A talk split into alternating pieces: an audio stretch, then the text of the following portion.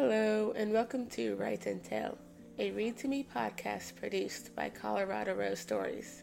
If you like the stories, check out our Facebook page, Colorado Rose Stories, for updates, polls, or checking out other products. Now lay back, relax, and enjoy. Tonight's poem is called Holidays. The bulk of the year is done, only the final quarter to go, bringing everything to a close and celebrating everything that's done. Halloween kicks the season off, a favorite among the kids. Loads of candy to go and get, dressed in costumes for others to guess. Halloween for adults seem different, but is still enjoyed to the fullest. Haunted houses and scary movies, frightening ourselves for the fun of it. Then comes Thanksgiving, a time for family to come together in a meal shared by all. It's a time to take stock, count all the blessings the year has brought, celebrate all those in your life and the things you have learned as well. And finally comes Christmas, a holiday shared worldwide.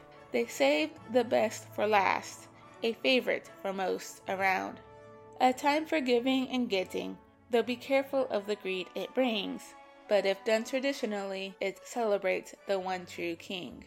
There are other holidays, such as Hanukkah and Kwanzaa, though they don't get as much attention, they are just as important and loved.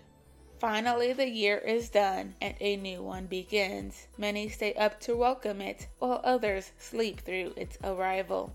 A new year to bring new opportunities, to build a brighter tomorrow, new memories to go and make, and new selves to grow into.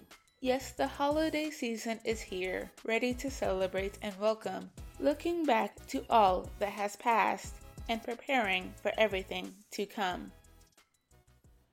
Tonight's short story is called Holiday Unpacking. I sit down and enjoy my coffee, looking around at the decor of my house. It's time to change it. It has been for over a month.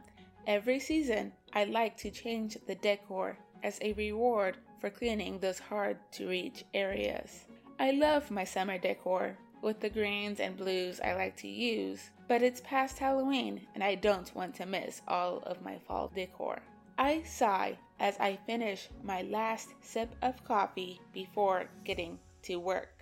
I start by throwing all the bed sheets and tablecloth in the washer. Then I grab an empty tub, a tub full of tarps, and a tub full of fall decorations from the top of my closet shelf to take outside. I empty the fire pit into the compost pile before giving my grill a good scrub. Using back and forth motions, I use a wire brush to scrub off the grate of the grill. It's satisfying to watch the flakes of charred food fall off into the bottom of the pit. Using soap and a sponge, I wipe furiously as soap bubbles foam and then use the hose to wash it away. I smile when the silver grate shines up at me, showing how well I take care of my grill every year. I repeat the steps with the grate on top of the fire pit. I then move both grates aside before dumping the mix of old tar and soap into my fire pit and repeat the process I used on the grate on the bottom and outside of the grill. I take my grill cooking tools inside and give them one final wash in the sink and wash the grill cleaning supplies with the hose, putting them in a small tub.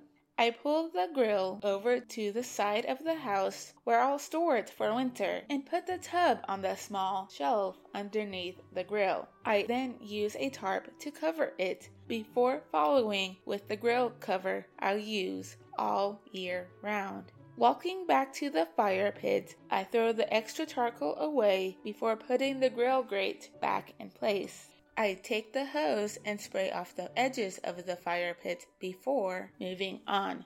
Next, I grab a bucket and some shears and walk to my plant beds.